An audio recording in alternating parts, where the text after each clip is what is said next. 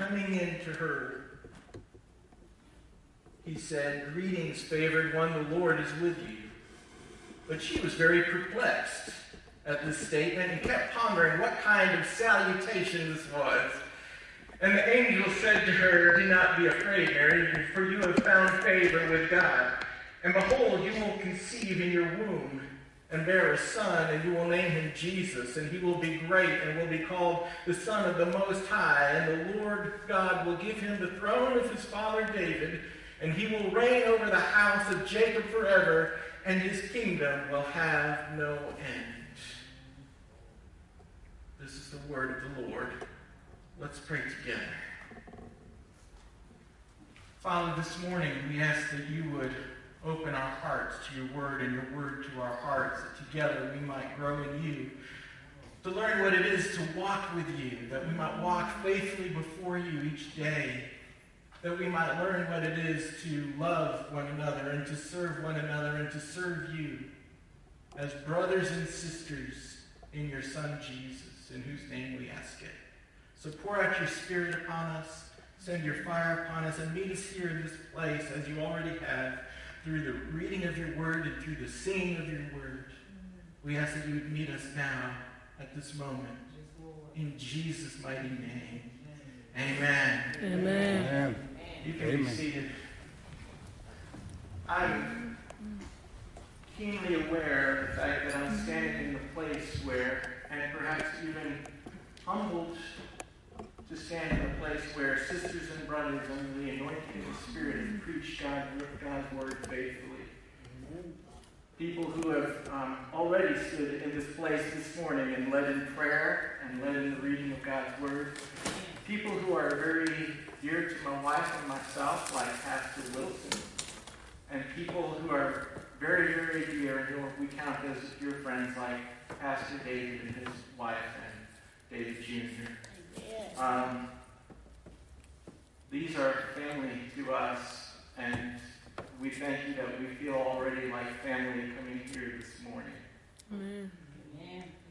I had something on my mind. I had Mary on my mind all week. And the thing that's been troubling me, and the thing that I want to know, and all the evidence seems to me to purport that it's so. What I want to know is, can your story be stolen? And if it's stolen, then how can you get it back? Right. And the reason why I think this is important is because there's a direct connection between your history and your destiny. Right. And all the time in the Torah, God says over and over again, remember what I've done and you'll know how to live. Right. And the strength and the resilience of God's people, and particularly the Jewish people, come from knowing this. Everything that we do in Judaism comes out of a very simple story that we tell over and over again. We tell it every week in the Sabbath. We tell it every year through the cycle of the festivals, and it runs like this. And it's going to be a story that's deep in my heart, and it's also deep in yours. Amen. It goes like this. You shall remember that you were a slave in the land of Egypt, and the Lord your God brought you out of there by a mighty hand and an outstretched arm. Therefore, the Lord God commanded you to observe the Sabbath day. You see, that story shapes, holds together, and has held together the Jewish people for 2,000 years of being nationless. But that story isn't just ours, that story is yours too. Amen. And that's why anywhere you go on the planet and you say, what's the most well-known Passover song? Or you say, sing us a Passover song. Nobody knows Eliyahu Hanavi. Everybody sings, way down in Egypt land. Amen. Let my people go. And we know that. And it's at the core of our being. And it's a story that binds us together as God's people in a way that's deep and irrepressible. And we know the lessons that meditating on this tell us. It tells us that you've been mistreated. And you know what it feels like. So you don't mistreat people. And it tells you you've been delivered by God. Amen. And so you know that he loves you and he is better for you. So don't lose hope. Those are the two things that bind us together as people of this story. Compassion and hope come from this story. reignites those passions. Oh, yes. But one of the coolest things you can do to somebody is to steal their story. Mm. Amen. And we do this when either we destroy the details or we discredit their witness. And you know what this feels like. If someone doesn't believe you because it's you, it hurts. If you've been trusted as the best witness of what happened to you, you know the pain of having your story stolen. If your ancestors were ripped from family and history, are separated from a long legacy by violence, you know what it is to have your story stolen. And when people downplay slavery or deny the Holocaust, we know what it is to have our story stolen. Amen. Amen. And recovering someone's story is the greatest gift you can give to them. Amen. I don't know if you ever watch PBS and see Dr. Gates and when he does this recovering your roots, yes. Finding your roots. Mm-hmm. My wife and I love to watch that. Because it's recovery of the story.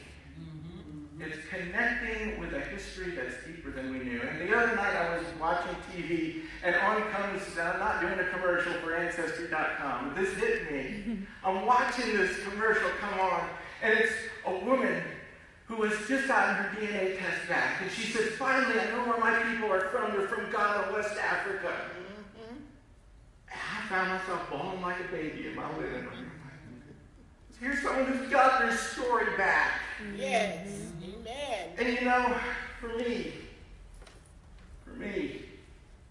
my family came here in 1915, and 40 years later, they could turn around, or 30 years later, they could turn around in every family record, the villages that they came from, and their all of their people that they knew were all dead from Nazi Germany.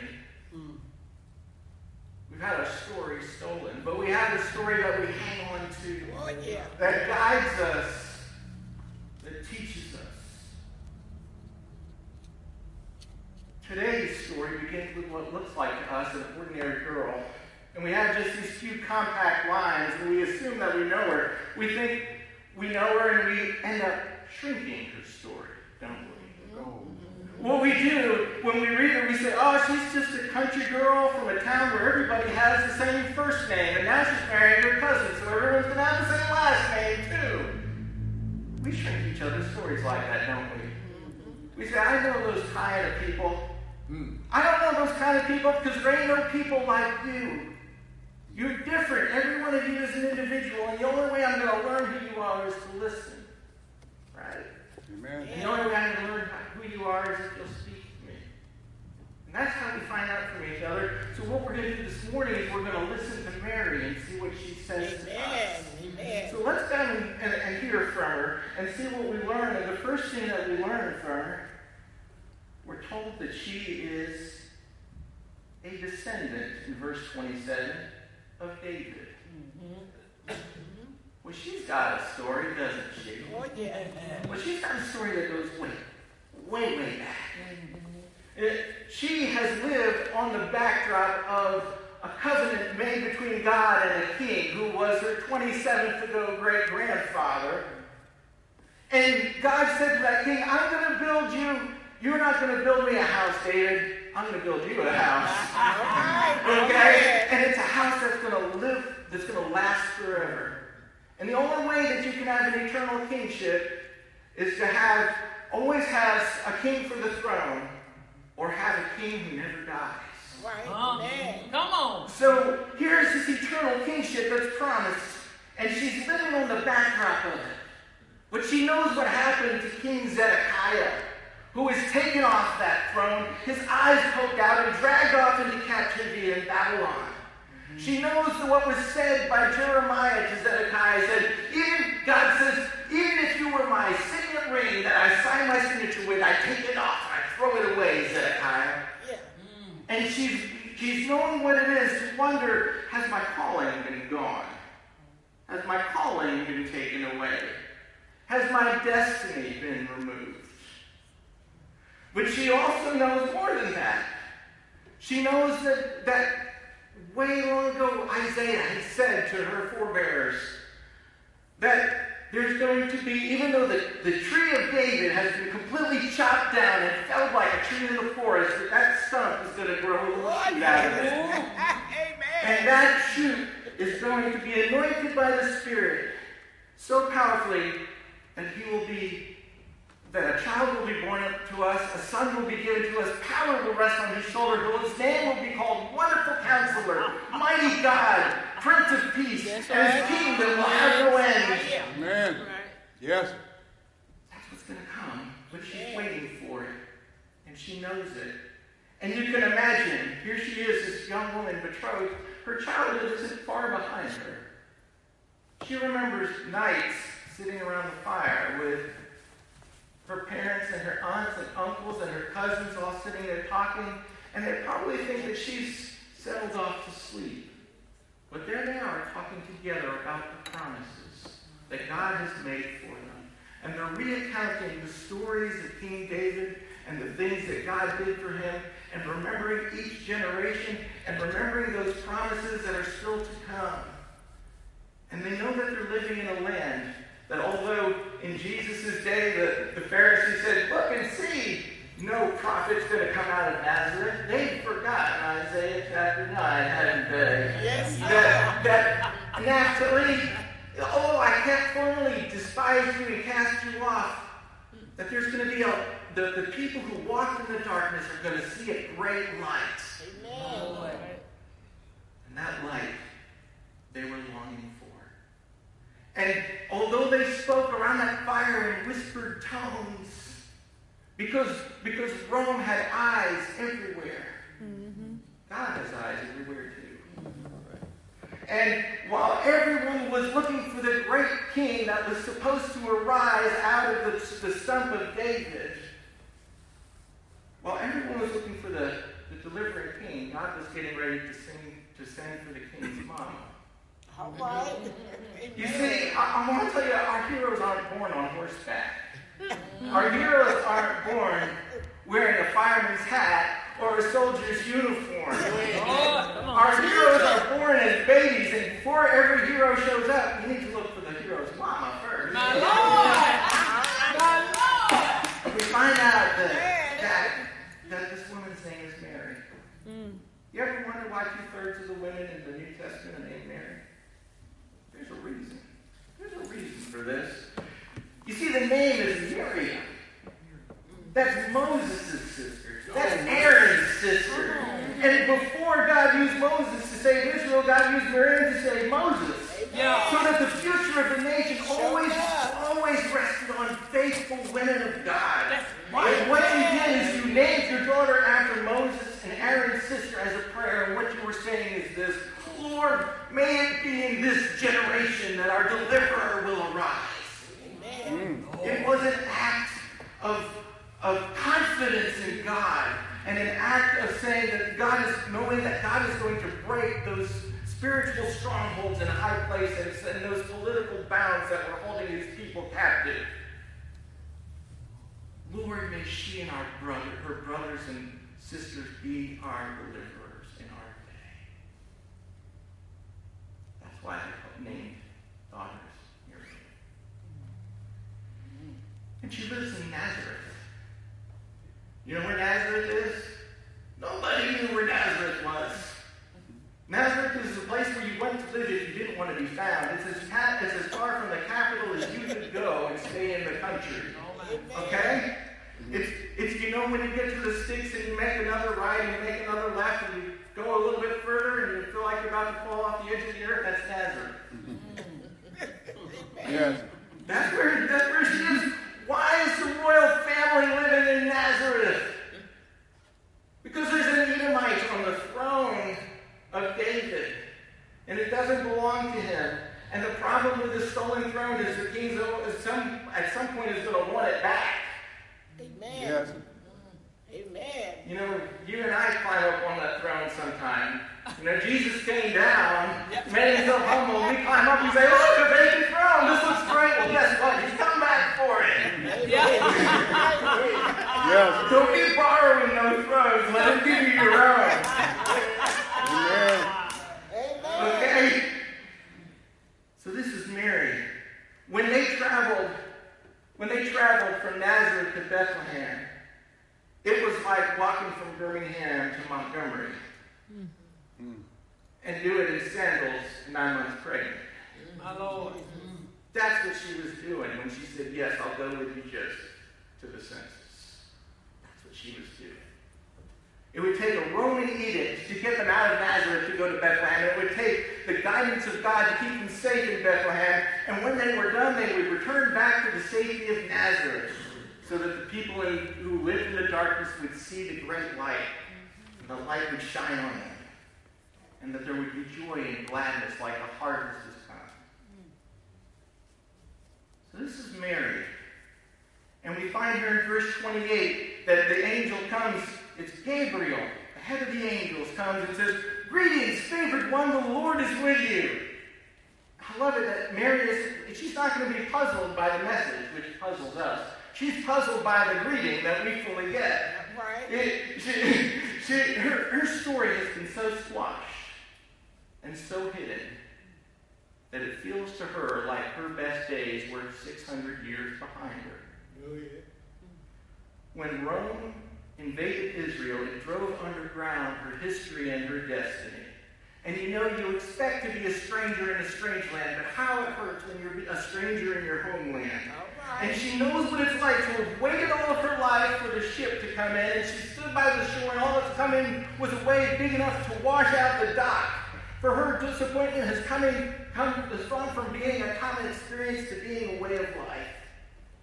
And so she hears favored one, and she says, hey, you're talking to me? All right. And the Lord is with you. Sounds kind of empty. Let me tell you something, favored ones. Yeah, I'm talking to you, favored ones. Ones with whom the Lord is with. That's y'all. That's right. Right. Let me tell you something.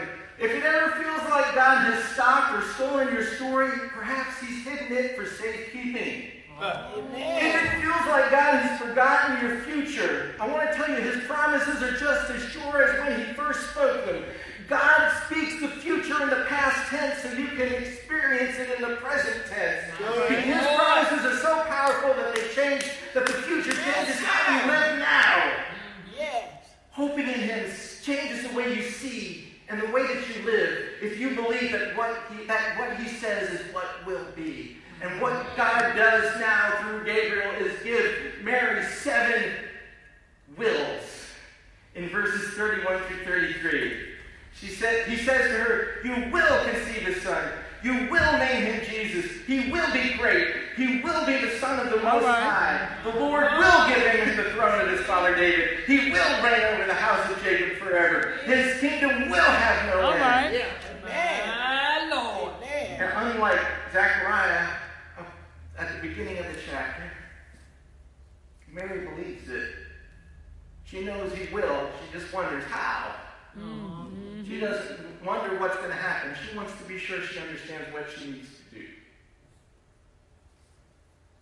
She says, how can this be since I'm a virgin? I love it that when Gabriel explains Mary's conception, that he also removes our misconceptions. You see, Son of God could sound a little bit like a title for a king in Israel. But Gabriel answers in a way that won't let us off the hook. It is more than a king. More than a king that's coming. A virgin will bear a son, and he will be called the Son of the Most High because he would be born of the Holy Spirit. Amen. You see, the kingdom can be an eternal kingdom because the king is God's son. Amen. So when you think about Mary and the loss that she's experienced and the suffering that she'll go through, in just a few months she'll be told, a sword will pierce your heart because of your son. That's what she's set up to go through, and she knows it from the time that her son is born. I want to ask you, is her suffering worth it? And here's the first thing. Christ came becomes the shame and the sorrow of our story. Christ came to cleanse the shame and the sorrow of our story. You know, when you live in disappointment, you come to places, I've lived here for so long, to places where you imagine that people are looking down on you. I know. Jesus changes this. Amen. You see, when God came to take on your story, he came to live it back to you in his Son. And one thing that this does is it removes the shame of our suffering. And you can believe that there's no one who can understand your hurt, your pain, your rejection, your experience of being overlooked, ignored, betrayed, misunderstood, suspected, or falsely accused. But guess what? Your story has been written down in heaven. It's been inscribed into the hands and the feet of the Son of God. And people may try to shrink your story or hide your story, but they can never steal your story. Yes, the story of the Son of God restores the dignity of all those who like him suffer. Yes. God has written into being you. Mm-hmm. And he's got more to tell. Thank you, Bob. And the past that sometimes seems hidden from you just made it to heaven before you did. Amen. And when it looks like it's over, it ain't over.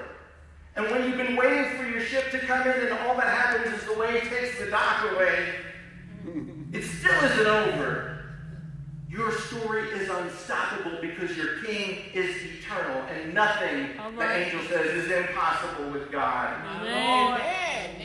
So, I want you to know that Jesus cleanses the shame of our story, that hurt.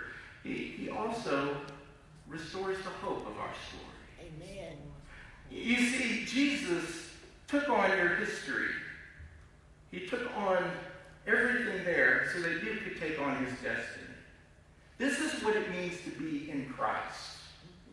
When you are in Christ, when he is your King, you became in him children of God, heirs of his kingdom, co-heirs with Christ. Your story has always been part of his. But now in Christ, his story has become yours. Amen. Eternal life is woven into this eternal love relationship with God.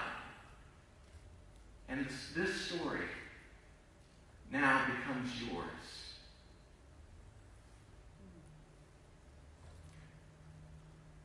But the challenge is this, that our story is recovered in Christ as we open ourselves up to God's future for us.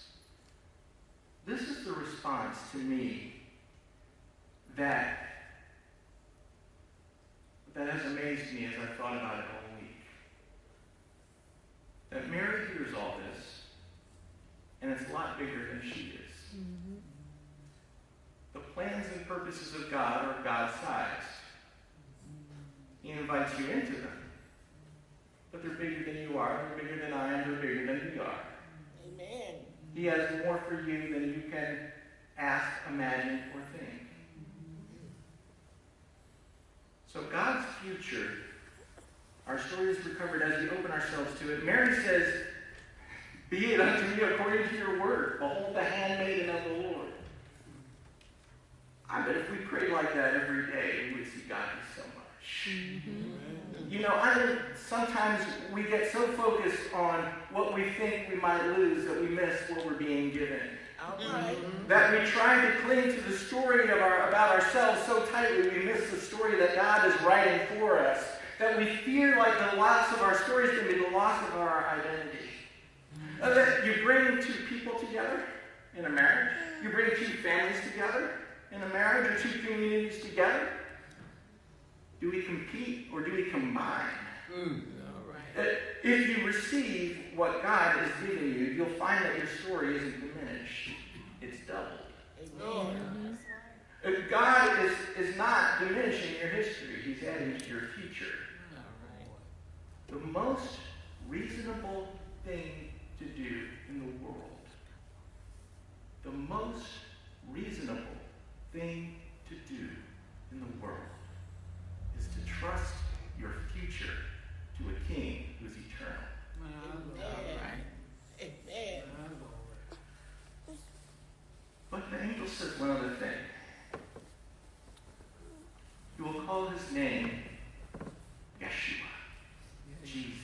Mm-hmm. It's the name that means God is our salvation.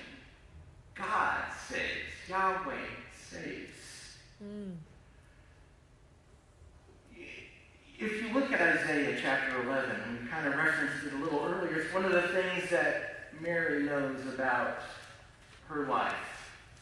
It's one of those things that informed her while she's been waiting and hoping, and while her generations before her waited and hoped. It says something wonderful about this rod will come out of Jesse, a branch will grow from the roots and bear fruit, and the Spirit of the Lord will come upon him. And it says at the very end of this section, the nations will come to him.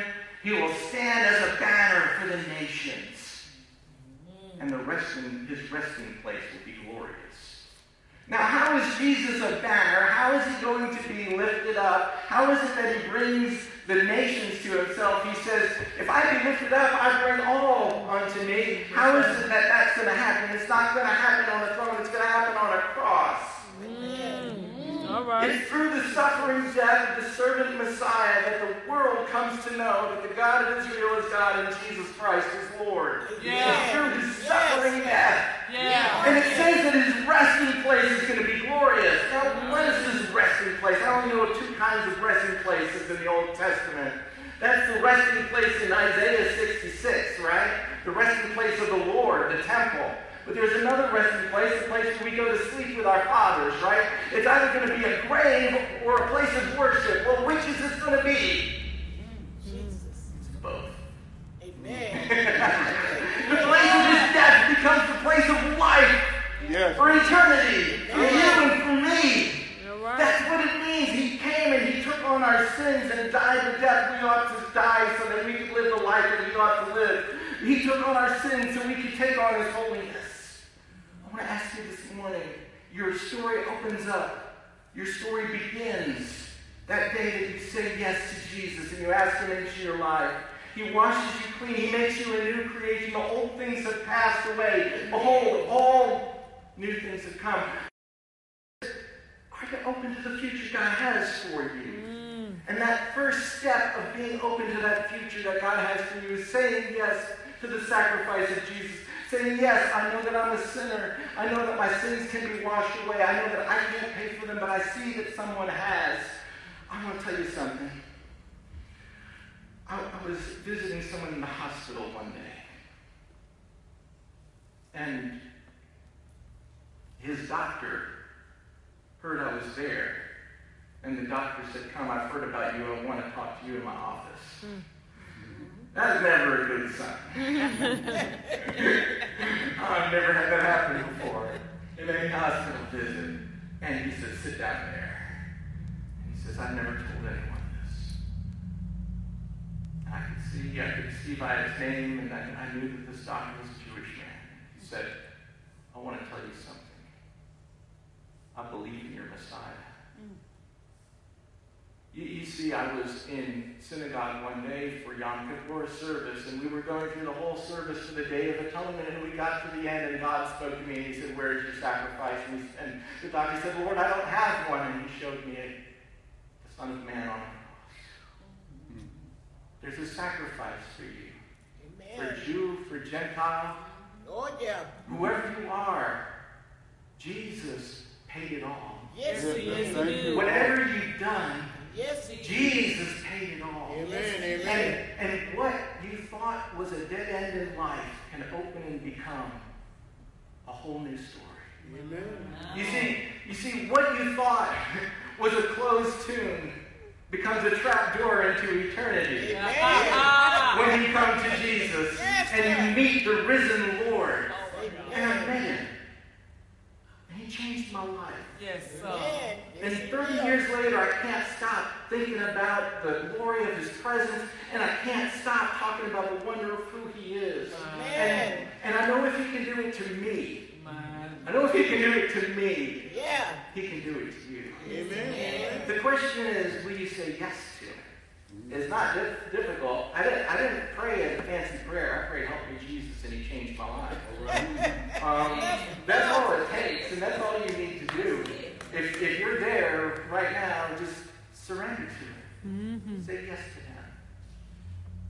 But you may know that, and you may still be walking in a place where disappointment is a way of life, where it hurts, haunts you, where you feel like your story has been stolen.